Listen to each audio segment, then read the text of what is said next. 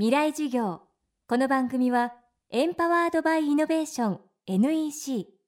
暮らしをもっと楽しく快適に川口義賢がお送りします。未来授業月曜日チャプター未来授業。今週の講師は食品問題評論家の柿田達也さん。食の安全食育食品表示問題の第一人者として活躍する評論家です昨年末社会問題となったホテルやレストランによる産地偽装問題そして冷凍食品の農薬混入事件。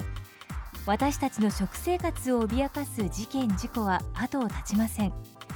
そんな中日本でもフードディフェンスという考え方を取り入れる企業が増えています。そこで今週は食べ物をめぐる問題の根本にあるもの。そして私たちが身を守る術について考えていきます。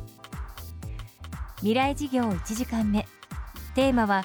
フードディフェンスという考え方。あのフードディフェンスというのはですねまあ食品の安全のことなんですけれども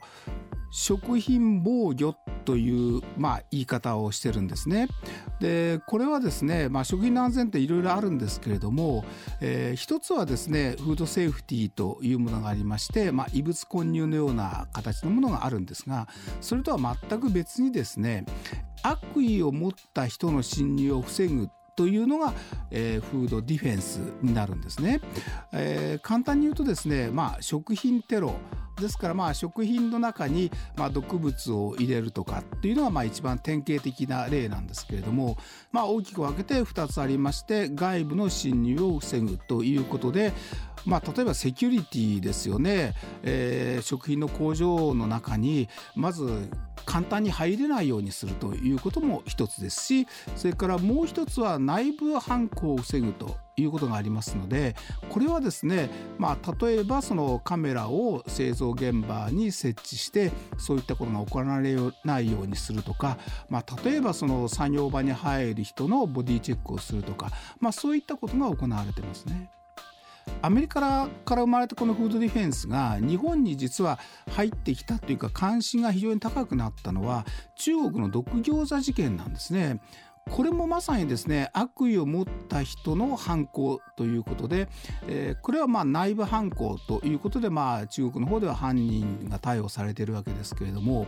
まあ、犯人が中国の方だったということがあってこういったことは日本では起きないだろうということが一つ大きかったわけですね。ですからまあそれ以降ですね日本の方でそういったフードディフェンスがまあ広がったということはなかったですね。それからもう一つ実はあの一番日本の方で広がらなかった理由は内部犯行を防ぐということは従業員を疑うということになりますので日本の風土としてはちょっと馴染まないということでまあ広がらなかったですね。えー、ところがまあ、えー、いろんな事件が最近出てきているそしてまあ今回のマルハニチロの件も、まあ、いわゆる容疑者が日本人だったといったところが一番ちょっとショッキングだったわけですね。そう今まではもうとにかく信頼関係であのやってきたといったことで、まあ、逆にそれが非常にやりやすくて日本の、まあ、企業それから従業員、まあ、社会といったことが成り立ってきて、まあ、それはもうある面美徳ということも言えたんですけれどもそれではちょっとやれなくなってきている。そういう意味ではこのマルハニチローの事件というのは、まあ、日本の今までの風土とか日本の考え方とかそういった美徳といったところを壊してしまうようなそんな事件になるかもしれませんね。この番組はポッドキャストでも配信中です。バックナンバーもまとめて聞くことができます。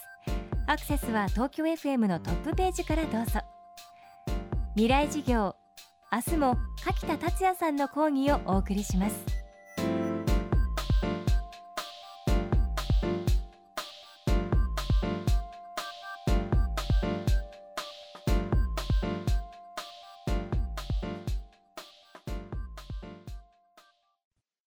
で結局何を言いたいんだね？社長プレゼンで固まった。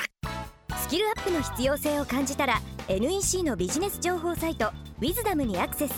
効果的なプレゼンツールのダウンロードから自分に自信をつける方法まで役立つ情報満載「ウィズダムで検索。NEC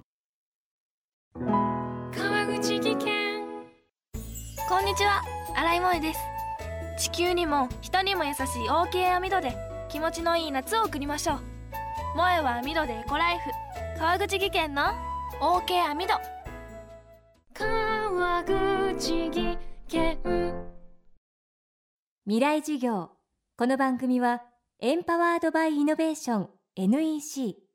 暮らしをもっと楽しく快適に川口義賢がお送りしました。